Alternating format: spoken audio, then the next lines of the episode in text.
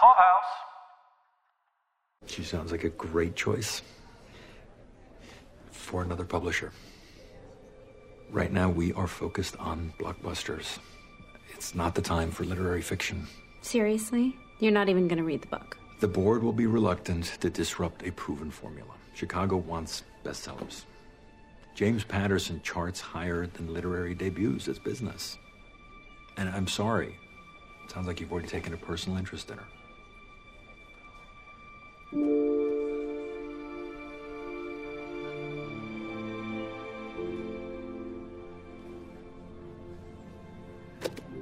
No, you're right. This isn't the right fit for Empirical. If Millennial was still the flagship, we probably wouldn't even be asking for approval. Millennial loved nothing more than young, green authors, but this is Empirical, isn't it? It is. Right. We humbly withdraw our proposal. Apologies for wasting your time.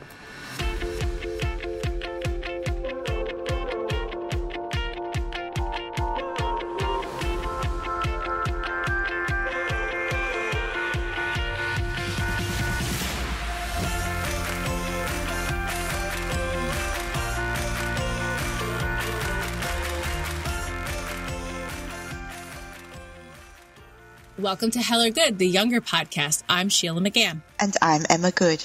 Tonight we're discussing season 7, episode 6 of Younger. This one is titled The F Word.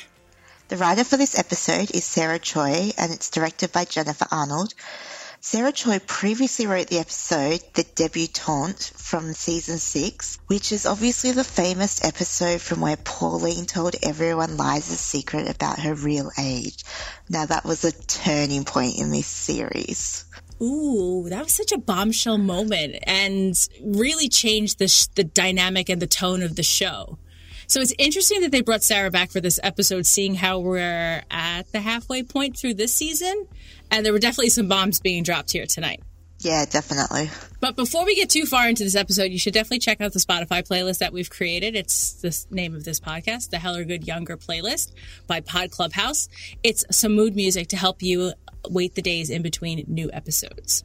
So, Emma, some things have been brought to our attention through the Twitter sphere and some good old fashioned conversation. Way back in episode two, the book idea character's name was Fupa, Fupa Grunhoff, and now I can't stop saying Fupa. I was not aware that that is an acronym. It is known as a fat upper pussy or pubic area. And then I saw a TikTok video that it shouldn't be called a fupa, it should be called a cooter hood and I'm not sure if I'm okay with talking about this. Um, I had a C-section back in the day, and I feel like I identify a little too closely here. so yeah, so that was brought to us by a listener on Twitter who sent a message. Yeah, I'd never heard it before. Have have you? No, this is the first I've heard of that. Like this, I must be like completely out of the world of new words because that is definitely not one I'd heard of before. I feel like like we're having a Liza moment here, you and I, where she back like back in season one, where she didn't know what IRL meant. Yeah, I'm definitely not always up with the acronyms and things yeah. in the modern world. I'm good with like BRB. I'm good with different things. But yeah, FUPA, I, I did not know about. But then I, you know, through the course of looking things up, if you're Beyonce, you celebrate yours. I feel like Beyonce celebrates everything. So, you know, she's Beyonce. Why wouldn't you celebrate? well, I mean, like if she has one and I have one, then I feel like, you know, like we're kindred souls. So, so I feel like we're earning our explicit rating here tonight in this episode. There's like a whole bunch of words we're not supposed to say on television, but that's okay. We just get an E next to our, our show drop. So then through conversation with a friend of mine, there are a ton of like Broadway peeps that the show has been employing. And we, we mentioned Kelly Barrett last episode. She's the one that's playing Camilla, the insanely hot wife for Maggie, right? So there's a few more that a friend of mine she she told me she says oh she goes you know Megan McGinnis from uh, Little Women in Space back in episode one is Megan McGinnis, and she is actually besties with Sutton Foster. Ah. Yeah. And now looking at more of these characters, Redmond is actually the actor who plays him, Michael Urie, is a Broadway star as well. And KT the love interest um, of Josh is played by Ana Villafañe, and she made her Broadway debut very recently, prior to COVID. We call it BC. I call it BC before COVID, um, as Gloria Estefan in On Your Feet. I'm sure there's more, but but those really are like cool. the big ones.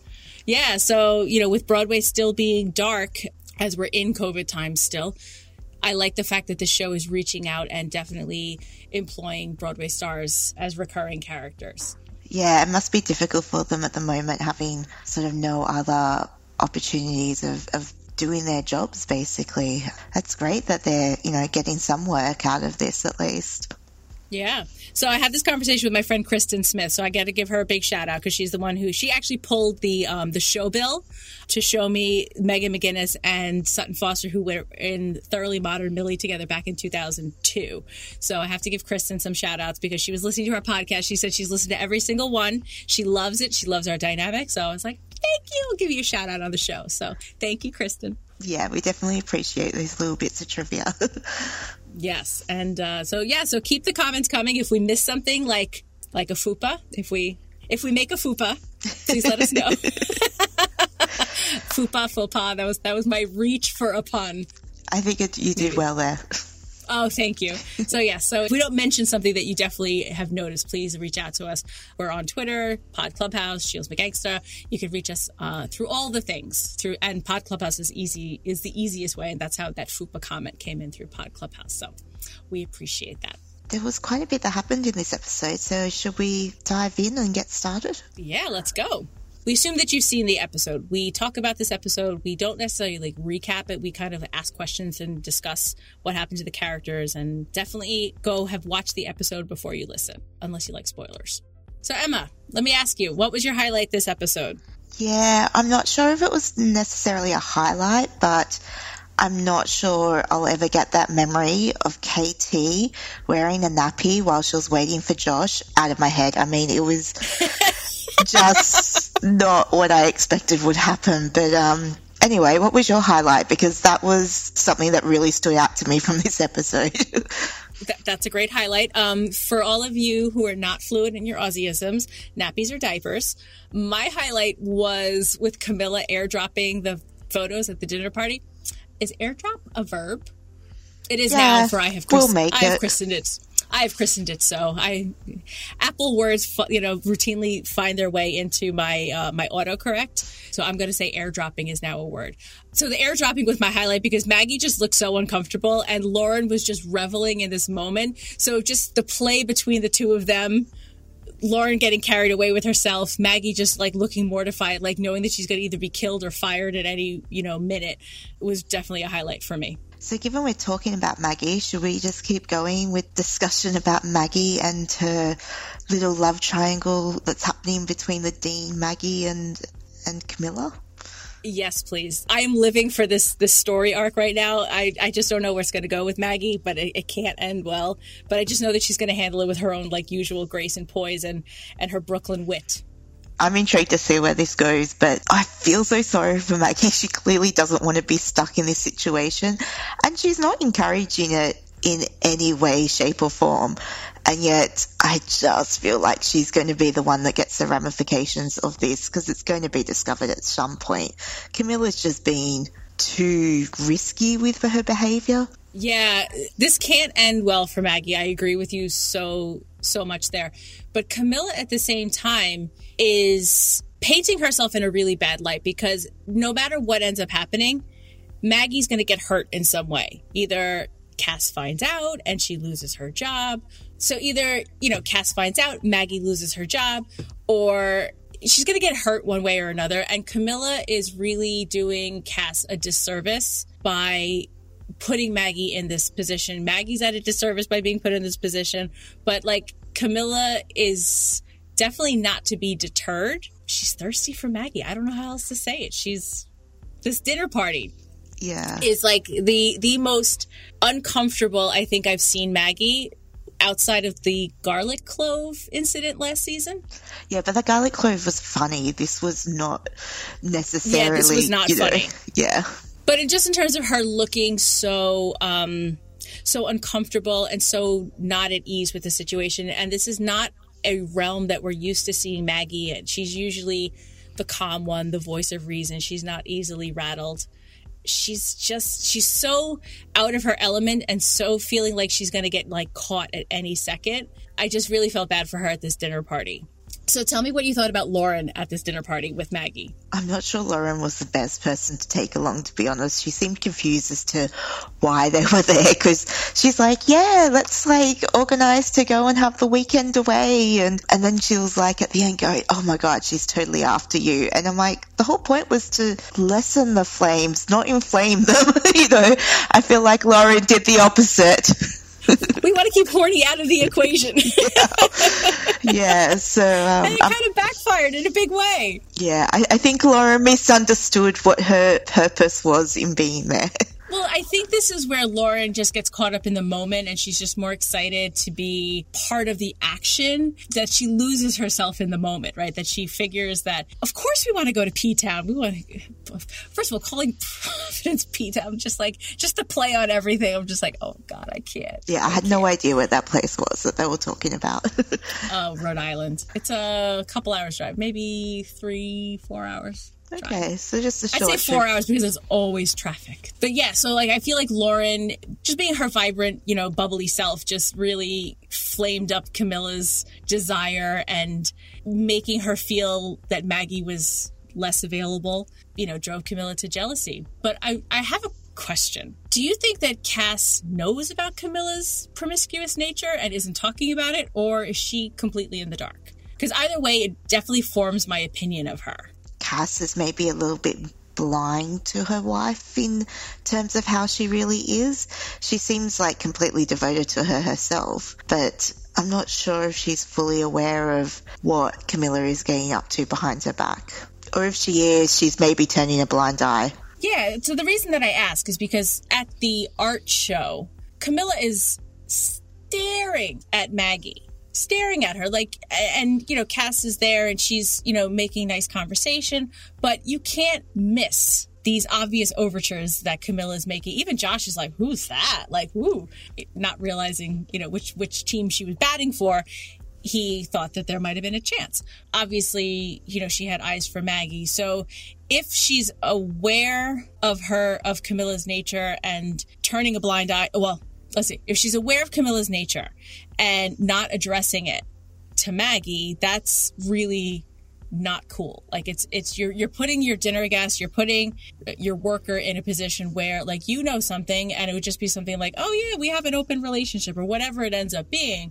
Lean one way for Maggie. At least it would like lessen her anxiety. Yeah. But if she's in the dark, I feel worse because then, like you said, like she's completely devoted, um, Cass is completely devoted to Camilla, but is oblivious to Camilla's true nature. Either way, it makes me wonder about her. Like, if you're this astute professor and you're highly intelligent and you're missing these big social cues, like, it also makes me wonder about you. Yeah, but oh, I've seen it with friends. Sometimes they just get blinded by the pretty. You know, they this person's so beautiful and they can't believe they're with them sometimes and they just don't want to believe anything else. Yeah, I, I, like that blinded by the pretty. Absolutely. I mean, there are people who definitely turn a blind eye or they're in denial themselves about this person's nature. But Lauren didn't help the situation either at this moment because she, you know, with the airdropping of these photos, which was my highlight because it was just, Maggie's like, oh, oh, oh, like all these things are popping up. She's like, make it stop. But Lauren's like, oh, those are her boobs. Hit accept. And it just opened up these floodgates of all these pictures of Camilla sending various naked pictures of herself to Maggie while Cass is like in the next room bringing like the salad course Exactly. I get that. And this gives me the impression that they're not in an open relationship. Like, I wonder if Camilla kind of gets off on the thrill of the hidden relationship or the getting away with it as well. You know, maybe she she likes like the, the thrill of the forbidden. Yeah, and the you know the danger that comes with trying to hide it from her partner. I feel that that's more of what's going on. I feel like that Camilla's more turned on by the the thrill of the the forbidden than um, than Cass being aware of it. Like that's that's where I'm leaning towards because otherwise, why not address the gorilla in the room, like the 800 pound gorilla? It, it just it makes me uncomfortable that Maggie's this uncomfortable, and I just the way it's being set up, like I just don't think it's going to end well. I think it's going to blow up in Maggie's face. Yeah, but do you feel like because Maggie hasn't really sort of responded back to Mil- Camilla going, stop sending this. She didn't seem to do that in this episode. Is, is, that something she needs to, to do to say to Camilla, I don't, I'm not okay with this. You need to stop. I agree that she hasn't done it. I don't know if she really had much of an opportunity. If if like something like that needs to be said, like you find a way. You just be like, listen, you know, pull him aside. Be like, this this has to stop. That hasn't happened, and I think that she's just more in panic mode more than anything. That she and and because Camilla escalated it in such a way so quickly this episode with sending her the the nude pictures, she's going to have to act decisively now because I think it's going to be too like the floodgates are open now. So I feel like her window to have stopped this is over and it's just now it's just headed for train wreck status. Yeah, I agree. It was smart of her to take Lauren along because at least then she could have stuck with Lauren and couldn't be alone with Camilla because I feel like if she went alone, Camilla would have found a way to get Cass to go and do something to just have her and Maggie for a little bit. So like go break a pipe in the bathroom or something. Yeah, like or something, or like, oh, like oh, you need to run to the shops and get something, you know, like. So I do think at least she had Lauren there to help help stop that sort of a situation from occurring. But yeah, I'm I'm just a little wary as to where this is going because I feel like you you that Maggie's going to end up being the one that has a big fall and you know, I feel this is not really of her own making. She's sort of been thrown into this situation without having all the facts initially when she got together with Camilla. I feel like she's not particularly done anything wrong.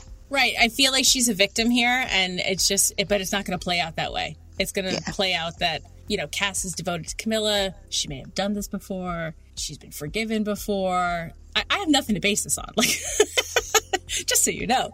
Like you said, like, you know, people are just blinded by the pretty, and you know that the person who sort of is the other woman or the other man end up being the ones who get, like, left out in the cold, and the person who did the cheating, who had all the information, who omitted this important fact to the person that they were intimate with, they end up with less of a, a fallout. Yeah, which is completely unfair, but it just seems to be the way it works. I know, like so many people I know, though, like they take back a cheating spouse or go back to someone who cheated on them. I'm like, what are you doing? I'm just not sure I could ever do that. But I just feel like Maggie's just being set up in a really bad way, and Camilla is definitely escalating things, and there's almost no way that Cass won't find out, especially when these these pictures are just popping up on her phone. Like it's different if you get a message, like if you get a WhatsApp or a text message, but an airdrop pops up on your screen, right? You know, and you, you know, unless you turn the Bluetooth off or something, you can't really stop them sometimes, right? And well, that's the thing with airdrop. Like, and then I think once you've accepted from somebody, I think it's okay. Like they just keep sending you more pictures. I don't know if you have to keep hitting accept. I'll have to try it out here and see. Yeah, I must admit, I've only used it a couple of times. It's not something I've used a lot. the only other time I've really used it is when like I've been without out with a friend and we were at a concert together and like I did some recordings of like some some of the songs and she did some and we airdropped them to each other because yeah. Like, if we if we have to do this later, we'll forget. Yeah, I've done it like on my travels and things like that with other travelers. We'll sometimes, if there's a group photo or something and we've got iPhones, right. one will take it and then we'll airdrop to the others. So that's about my extent of uh, airdropping. Oh, you use it as a verb! Yay! Yay! It's totally a thing now. Copyright 2021. well, I think we should probably move on to Liza now. And possibly even Kelsey, because uh, they started something new this episode. What do you think of this incubator? I really liked how they turned around this barb that got thrown at them by Redmond, calling them mid-lit. Now that they're been swallowed up by empirical again. I thought it was hilarious that he said, "Oh, millennial can't come to the phone right now; she's dead." I'm like, "Hello, Tay Tay." Want to shout out to Taylor Swift. I mean, I do love Redmond though. He just has some amazing lines. oh, and his delivery of it too. It was just like so matter of fact. It's like, oh, you guys are the, the mid lit niche, and they were like, wait, what? So I like this is that this is how they rebounded from that. But how do you think this is going to play out now at Empirical? will it be seen as the asset that Millennial was, or is it going to be treated more like a rival? Is that like what Mercury became? Yeah, I was worried initially it might become a rival like Mercury, but then Charles, you know, they found an author at their first event that they really like and, and think she's worthwhile investing in. And Charles just wasn't interested. The fact that he sort of already turned away the first person they found makes me think, you know, Empirical is definitely down this easy money, blockbuster books, don't want to take any chances. Um, sort of path, whereas the incubator is the complete opposite. They're wanting to find the new voices, find the next generation of writers, uh, so I don't feel it's going to be the rivalry like Millennial and Mercury were because then they were competing for the exact same people and books and, and things like that. Whereas this does seem to be a bit more like, you know, where Millennial had its own brand, the incubator I think will sort of have its own brand and style as well.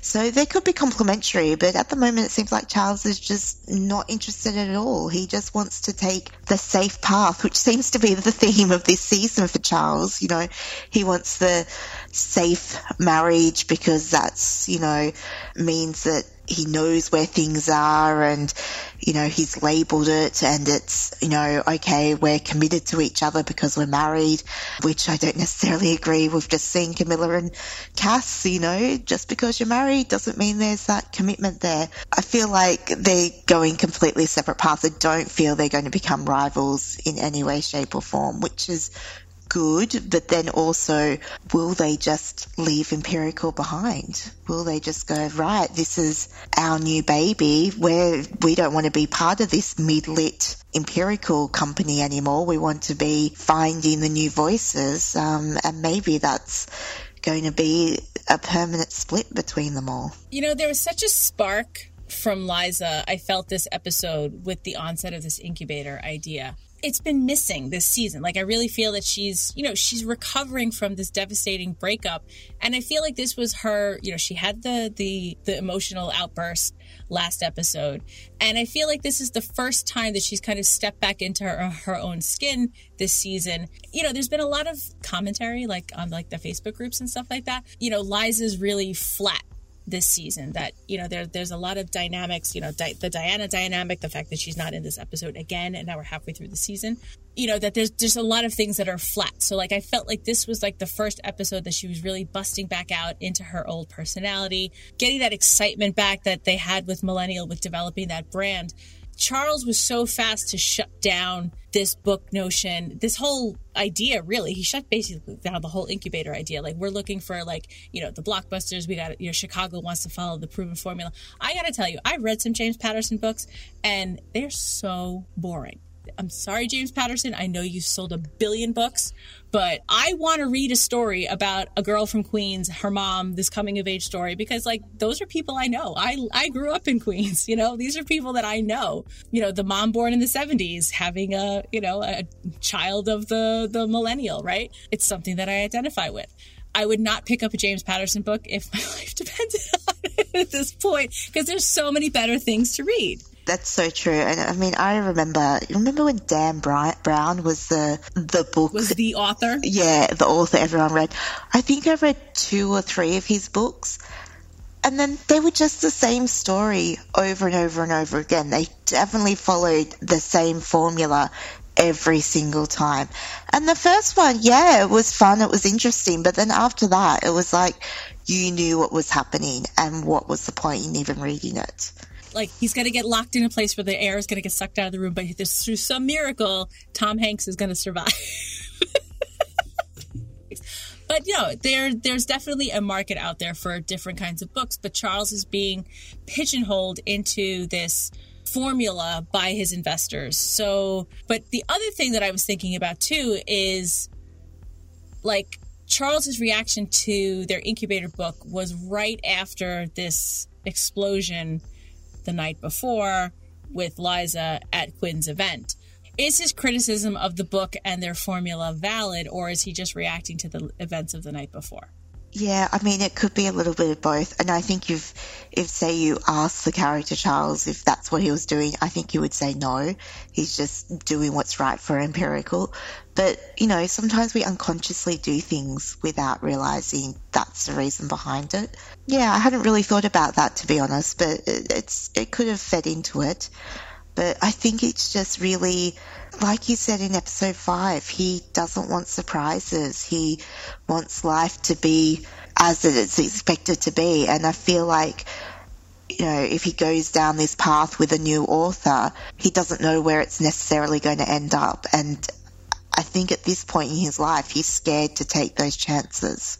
Right, and he's not the one calling the shots anymore, but I just feel like it was a very convenient veil to hide behind or curtain to hide behind saying that oh well Chicago wants these you know these blockbuster formulas whereas in previous seasons he would give millennial the ledge to walk out on and let them prove themselves by doing the backflip off of it and then you know sticking the landing and making a perfect 10 with these books whereas now i just feel like it's probably about 50-50 at this point like i feel like in some way he wanted to hurt liza get back at her for meddling in his personal life or or seeming to to get in between him and quinn I'm leaning more towards that, and I don't want to because Charles is definitely a good guy, but I feel like he's also been really hurt this is his way of kind of showing his power. And that's what it really seems to be. Like, you know, he has all the power at the moment.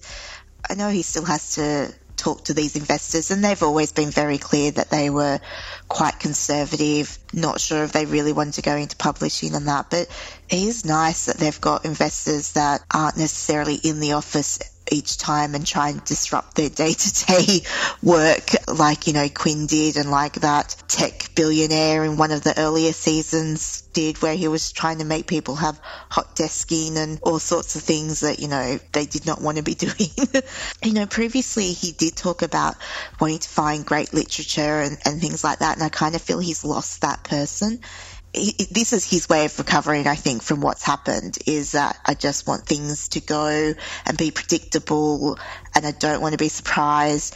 And this is sort of the path he's gone down, but I think he's kind of lost some of himself along the way. I think he needs like a come to Jesus kind of a moment with himself that he, because Liza had her moment this episode where she, you know, with the incubator and, you know, finding this author and just being so passionate and finding that passion again for her was so important.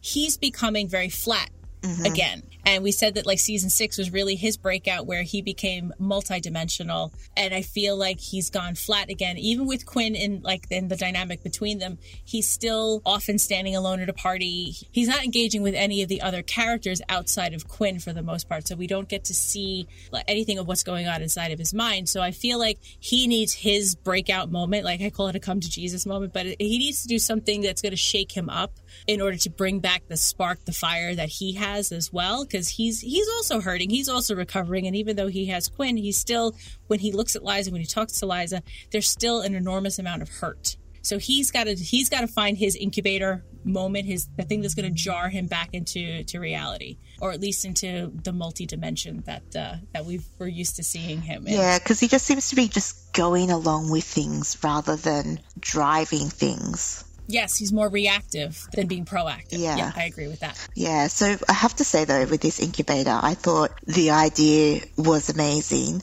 They did talk about this, you know, this was kind of Liza's idea, and she talked about the Algonquin Roundtable. Is that something you had heard of before?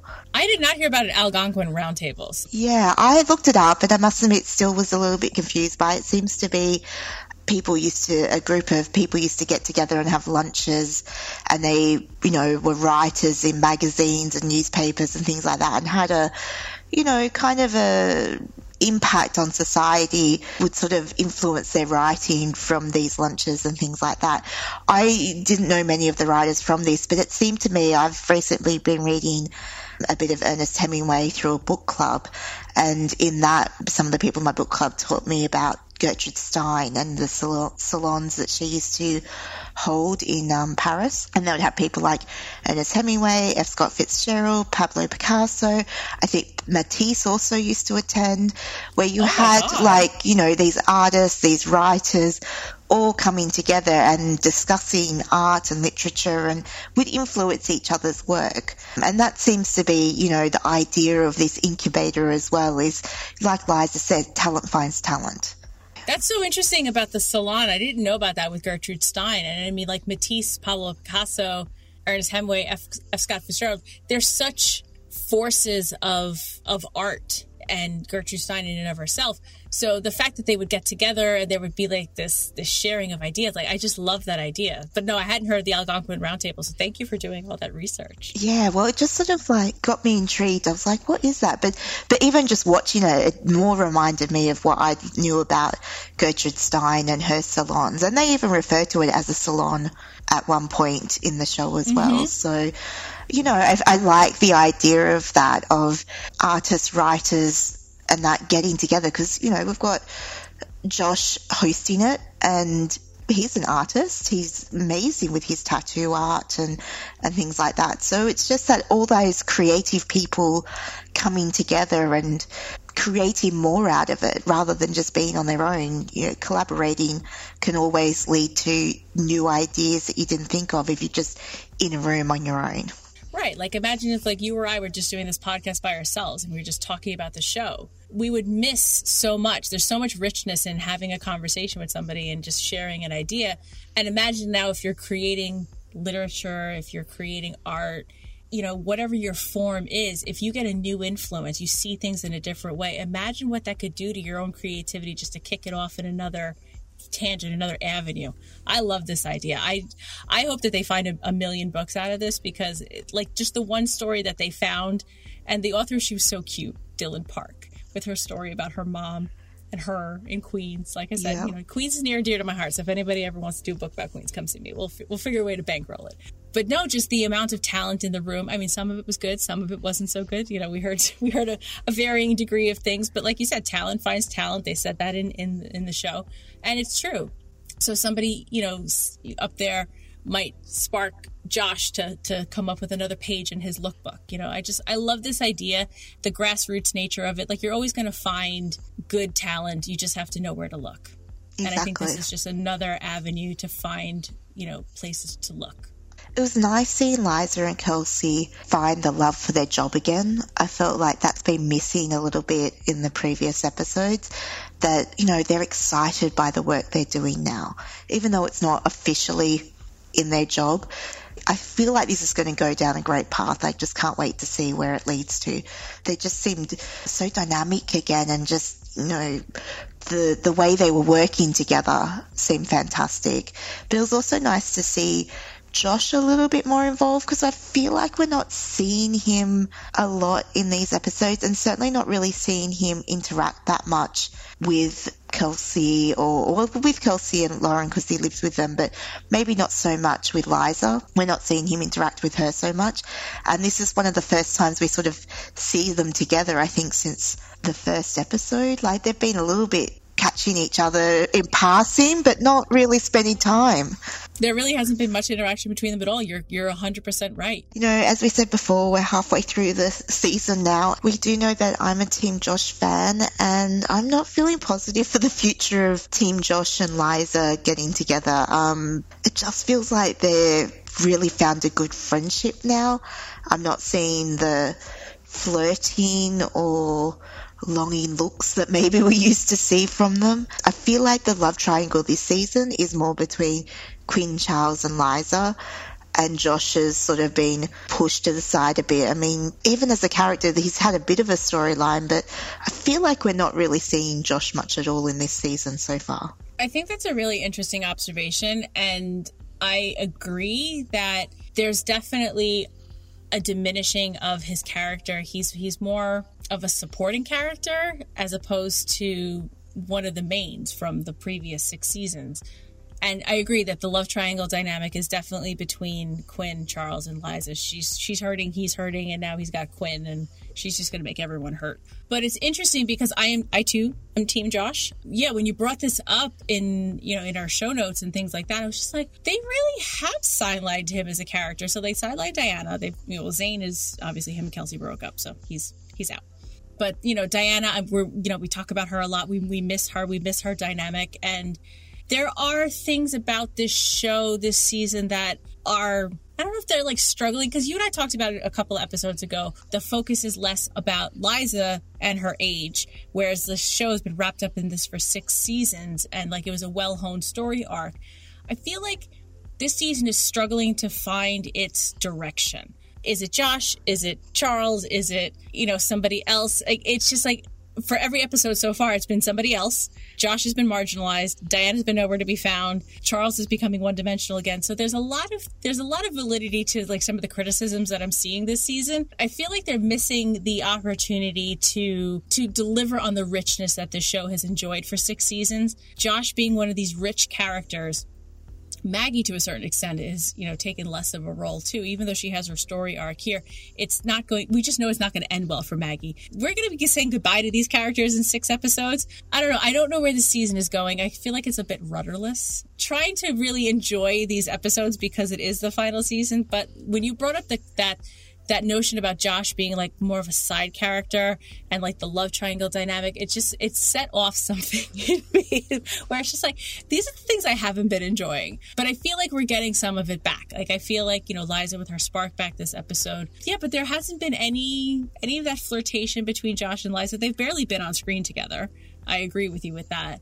I'm hoping that the season kind of gels in the back six the first six have struggled. It's certainly not the direction I thought the show would go in. Like you've said again and again, Diana is a big part of the show, and I don't think anyone realized how big a part she was until she disappeared.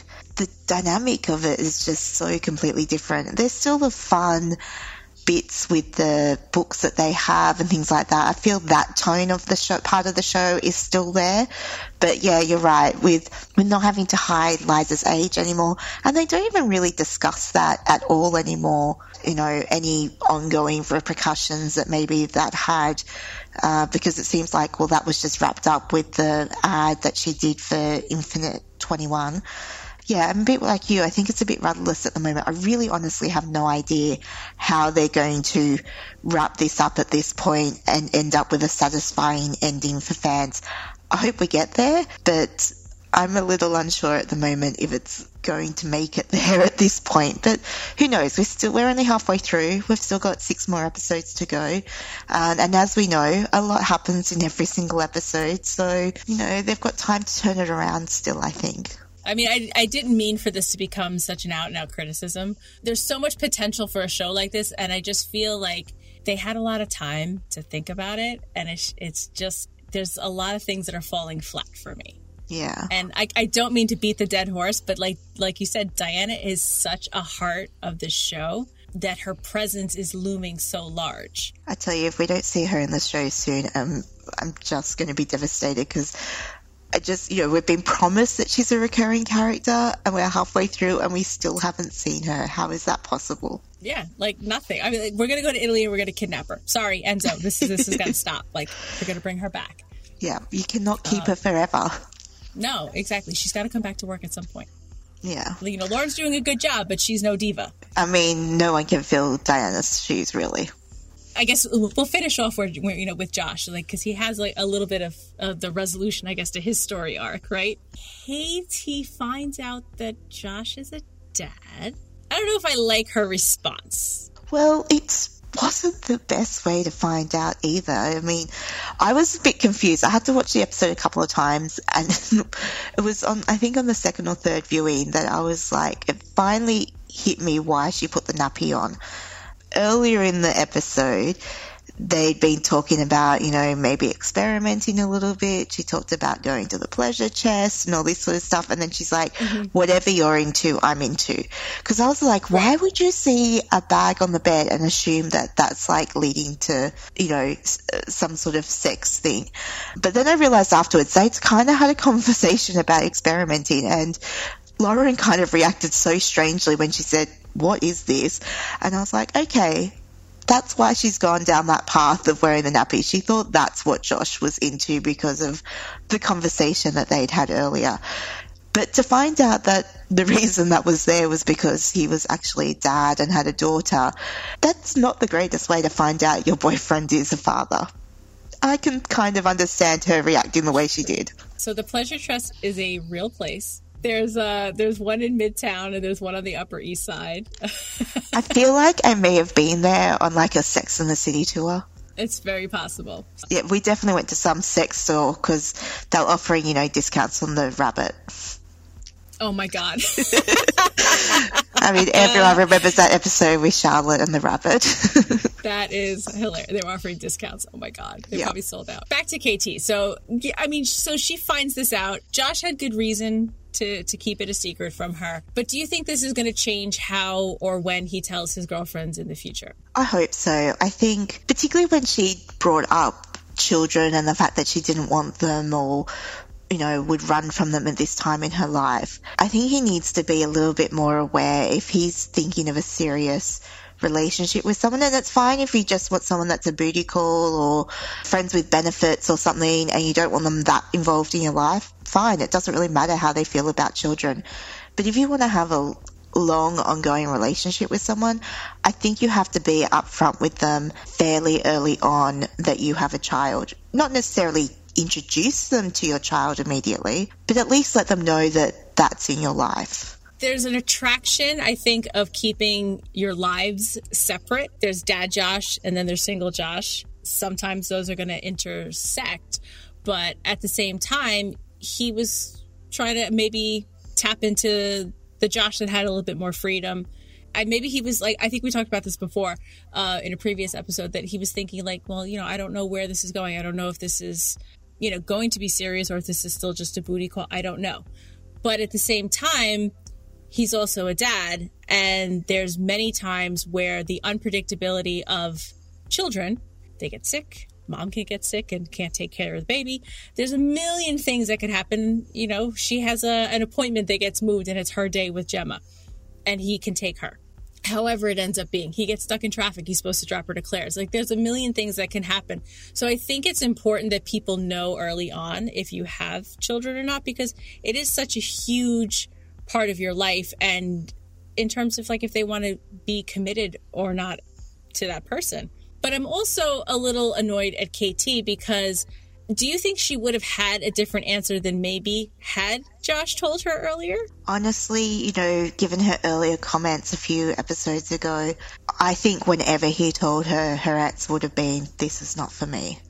And, and it makes sense. Her life is running around after, you know, a music star and constantly on tour with her and, and all that sort of stuff. Her life is not set up to be probably even in a, you know, a long-term relationship, let alone a relationship with someone with a child.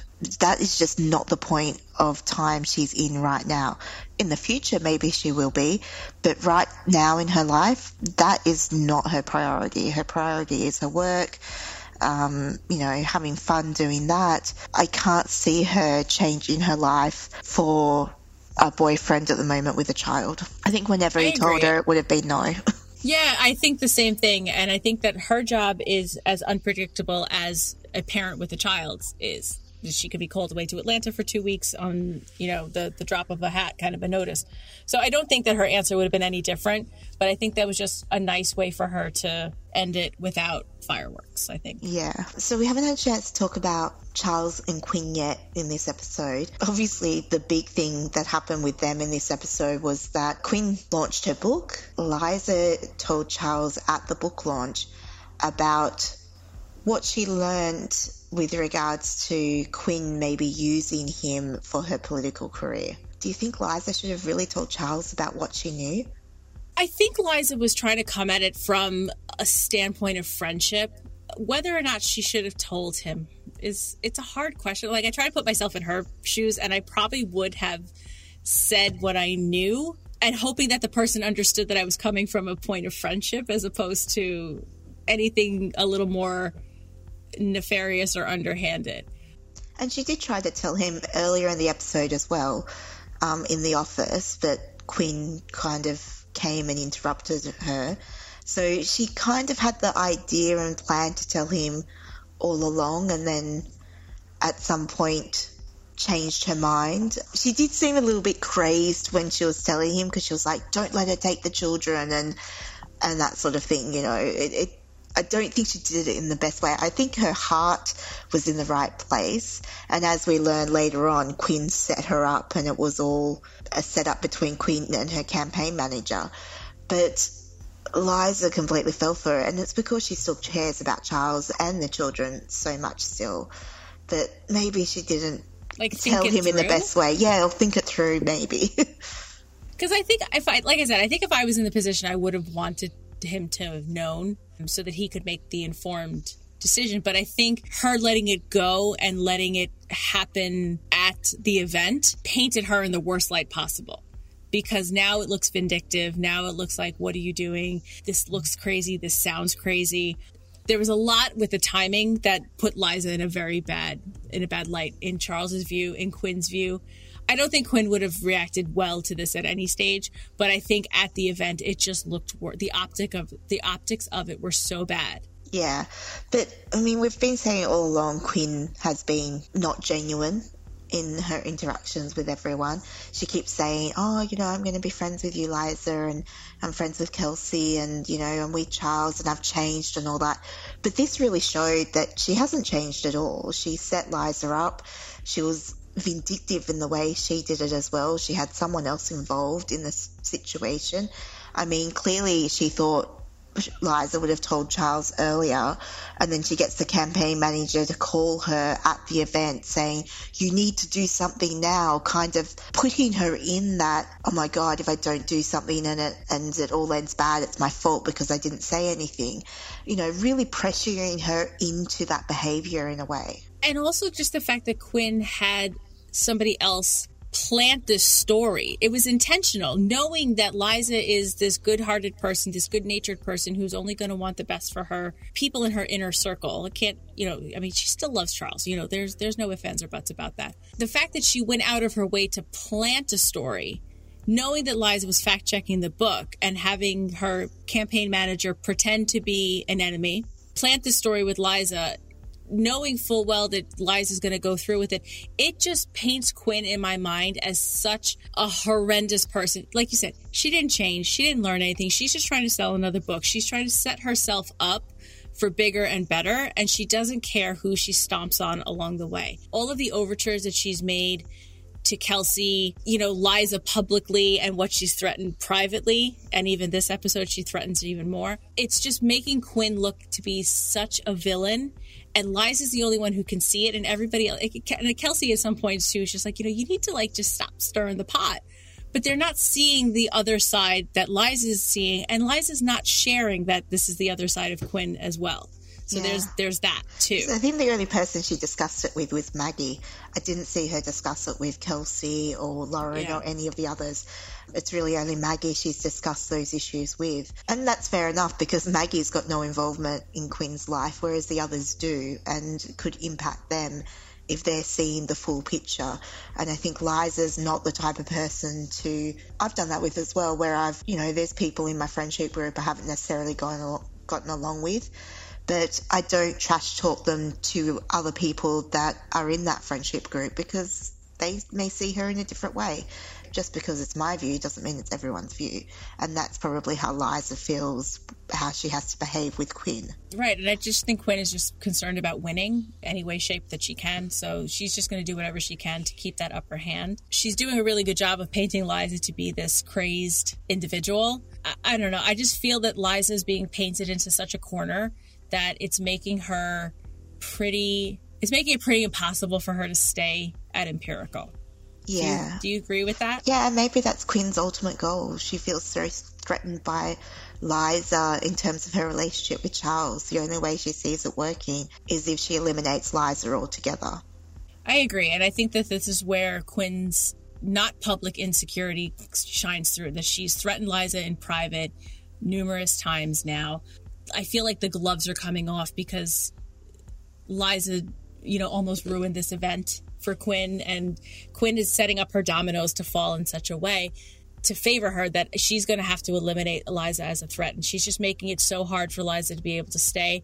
And Charles is even souring on Liza now, too. So, the very end of this episode, between telling her to stay out of the personal life and rejecting incubator like hook, line, and sinker, basically, shows that Charles is is being influenced by Quinn's attitude. I feel like we've really seen the proper Quinn this time in those interactions where she has in private with Liza. That is the true Quinn, not this other Quinn that she behaves in front of other people. This sort of oh, I wanted to slap her. Yeah, at the at the event where she's like, "Oh, I love you, girls," when she's setting up the scholarship fund, and you know she's hugging these two children that she's probably met twice before you know you, you guys are so influential to me. Uh, it just like that person i want people i want her to be exposed the way that liza was publicly shamed in season six for her age. I want quinn to have the same if not more spectacular. So Ch- sarah choi if you're listening i need you to come back and i need you to like bomb quinn do the carpet bomb that you do with your writing with these bombs that are going off to come back and blanket bomb blanket carpet bomb quinn some sort of comeuppance has to happen with Quinn.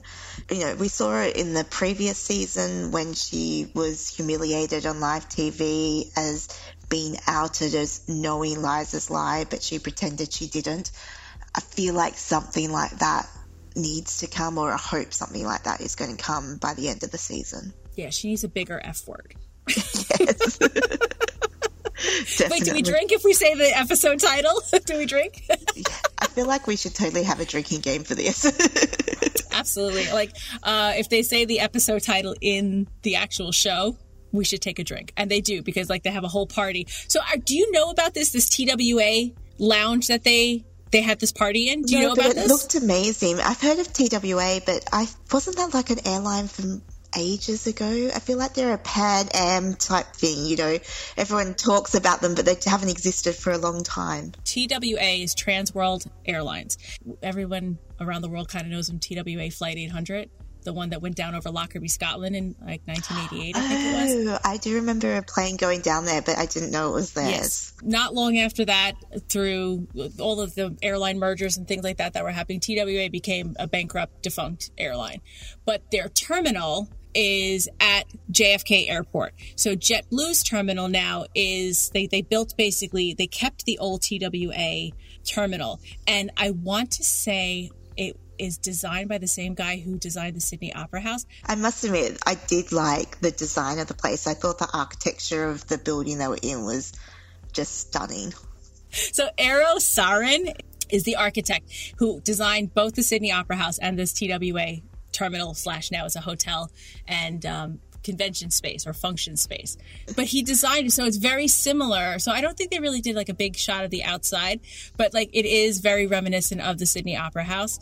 So a couple of years ago, when JetBlue bought the terminal that's there, they kept it and they refurbished it. Now it's available as a hotel, like right at the airport. I mean, like literally across the street from the departures terminal. Um, so I really like that they use this as a space. Sorry to go off on such a New York tangent, but like it, it's a real place. It's right there at Terminal Five at J- JFK Airport. So if you're ever stuck at JFK, there is a place to get a good drink. always good to know the places to drink at airports. I have had a few mm-hmm. a few flight delays that have um, gone on for many many hours, and a bar is always a good place to while away those times. Exactly, make friends. Exactly. Well, I think we've covered the episode pretty well. Um, I would say so at the the hour mark that we're at here. um, well, we you know we usually have a meditation with Maggie. Do you have one for this week? I do. So even though her storyline continues to develop, she still has time to offer her sagely advice to, to Liza and company. So there was a really great conversation between Maggie and Liza at the beginning of the episode where Liza's sounding a bit powerful with the information that she has, and she's a little unhinged also with this information. And Maggie just tries to get her over that point that bearing the burden is not necessarily Liza's to bear. And we'll play the clip here for you. Let's talk about your problems instead, okay? What's good with Chaz these days? I haven't said a word about Charles. No, no, but that little cartoon thought bubble above your head has a three piece suit in it, and it's bespoke. Just saying. Okay, fine. I decided I'm going to tell Charles about Quinn. If she's actually re entering politics and using him and his daughters to boost the viability of her campaign, he deserves to know. Uh huh. And if he stays with her, then at least I've done my part. And he's aware that she has an agenda. And if not, well then, you know, he's making a informed decision based on all the facts. What? You don't need to rescue him. I mean, he's not your responsibility anymore. Well, it's not just him, it's the girls too. Oh, I didn't realize you had joint custody. I have a hunch he'd be nicer in the tweed. So let me ask you so the point that Maggie makes in that clip about it not being her responsibility anymore and you know didn't know that you know she got joint custody of the girls being very sarcastic do you think that that's a good point that maggie makes that liza doesn't have to put herself in harm's way in order to protect charles Definitely. I think it's always hard to let go of someone you love and to move on from that relationship and you want to still be there for them. But it's like Maggie says, this is not your problem anymore. You're not in a relationship with him anymore. Yes, the girls could be impacted, but they're also not your children. They're Charles and Pauline's children, and it's their responsibility to look after them and, you know, who has access to them in their lives. I think Liza's heart is in the right place because she's doing it because she feels like Charles and the girls could be potentially hurt. But they've chosen, or Charles has chosen not to be in a relationship with you anymore. You need to move on. You need to sort of detach yourself from them and your relationship with them. And although, you know, Maggie is maybe a little bit blunt in it, I think it's something that Liza needed to hear. I also think this would be a lot easier for Liza if she wasn't working with Charles. So, like, the type of person she is, is that she's going to want to look out for the people in her life and she's going to want to do the right thing. And to her, doing the right thing is telling Charles that Quinn has this plan to use his children and him to improve her image. And I feel that if she wasn't working with him, she wouldn't have known this information. She wouldn't have been privy to this conversation.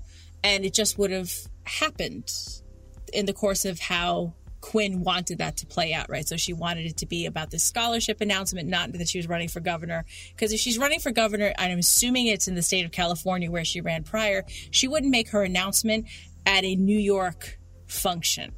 Yeah. Right. So so there's there's a couple of things that, you know, like if you took a step back and you were thinking about this from a rational mind, you'd be like, well, why would a governor of a, like a future governor of a state announce in one that's clear across the other side of the country?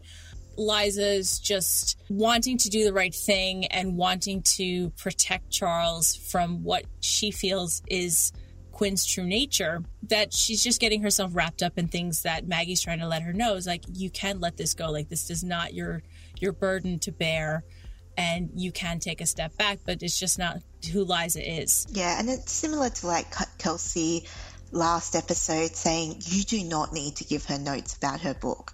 You know, you do not need to be this involved with her and with Charles and things like that. I think multiple people are telling her you need to like back off, have a bit of a break. And, and I agree, it must be so difficult to work with an ex. I've never had to do it. Thank God. I don't know that I would manage. I've, I think we've said before, I'm a very emotional person. I couldn't control my emotions the way she is in the office. I just don't think I have that control over myself. I mean, it's like like back in school, like I had to sit next to somebody that I broke up with, and I was just like, like, why do you have to be in my space? Like, why do I have to breathe the same air as you? But to work with somebody, to have to be professional, like I was in high school, like you're allowed to be a bitch when you're 17. well, I went to an all girls school, so it didn't have that happen. oh yeah, yeah. I was just like, why do why do we have to be? Why do we have to have the same friends still? Go away. But now, you know, like imagine having to work with somebody like and just be professional and like we said this, I think the last episode, like to have to be going through this hurt and have to be professional. It's it's an unfair situation to put anybody in and the fact that Liza has to go through it and have the heart that she she does have it's just not a position where she's going to come out looking good. She's ultimately going to have a meltdown have a, a pitch that goes badly for for whatever reason and it happens here all i know is that i felt bad for the apple that liza was cutting when all this was going on and the Maggie. way she was waving that knife around as well yeah it was like um, like I, I, know that Maggie's tough and she's from Queens and you know lives in Brooklyn, but um, you know she, I think she would know what to do with somebody wielding a knife. But I definitely felt bad for that poor apple. Yeah, No, she's. She, it definitely is showing, I think, her emotional turmoil at the moment. So I hope good things are ahead for Liza. I think the incubator is definitely going to help with that. There's the spark, and I mentioned it earlier. There's this spark, this fire that's back in Liza, and it's igniting Kelsey as well. So I like where this is going, but in my heart of hearts right now, if things with Charles don't change, like if he stays with Quinn or Quinn stays as a major presence in the office, there's no way I think that Liza can stay. That being said, with only six episodes to go, I'm just like, they can't do this to my heart. Like to break up the empirical family, like, I don't know if I would forgive them on the whole, I liked the tone of this episode. I liked the fact that it feels like a turning point, and maybe it's because carpet bombing Sarah Choi was the writer behind it, but um, with her her bomb dropping style, I like where the the vibe of this is heading. Yeah, I, I think so too. It'll be interesting to see how the second half of the season goes. So I feel like Diana needs to make a comeback if she's not in an episode soon, I, I feel like we need to like get them to rewrite the whole season. kind of like when everybody who watched Game of Thrones the last season was just like, okay, we need a rewrite because HBO, you did a terrible job. Can I just say that I have a, I feel like the only way you're happy with this ending, and I feel like a friend of mine got this, is that she was watching it in a pub with the actor that played, was it Bran Stark that came out as the king in the end? He lived yeah. in the local area and he was watching it with them. I feel like in that case, the ending probably didn't seem so bad when you're celebrating with the actor from the show. But um, sure, you know. But if you're sitting there with Peter Dinklage, you're just like, what the hell? Who who gave it to him? So they had a fairly satisfying ending, but you know everyone else sure. was a little bit disappointed. But I was also a bit jealous of my friend that got to watch the final episode with Bran Stark. yeah yeah so i need to see diana. I need to see i need to see charles have his emotional moment i think like where liza you know with her prince vince last episode out got her a release. I think that he needs to have something to bring him back into the fold. And i really think that quinn needs to make an exit for that to happen. Oh god i really hope quinn makes an exit I just, I didn't even want her in this season. From remember, I said at the beginning I didn't want Quinn to be here, and yet she has been such a big part of the season so far, and oh, I just want her gone.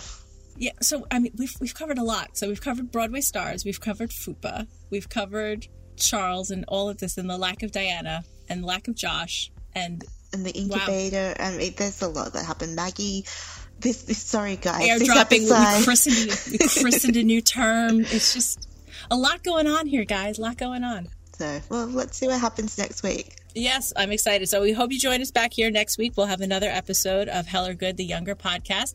You can find us on social media at Pod Clubhouse on all the things Twitter, Facebook, Instagram. And if you could head on over to Apple Podcasts or wherever you get your podcast from to rate, review, and subscribe. Very important. It helps people find the show when you rate and review so they get as much enjoyment out of the show that you do. When you subscribe, anytime we drop a new episode, you get a notification and then you can just join right in with the hell or good fun. Thanks so much for listening. I'm Sheila. And I'm Emma. Talk to you next week.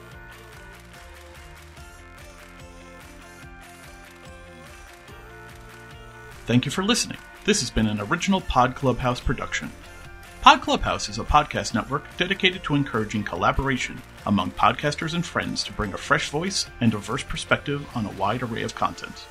Please visit and leave a comment for us at podclubhouse.com. Rate, review, and subscribe to our podcast feeds on Apple Podcasts. Follow us on Twitter, Instagram, and Facebook. You can find us at Pod Clubhouse. Our DMs are always open, and we'd love to hear from you.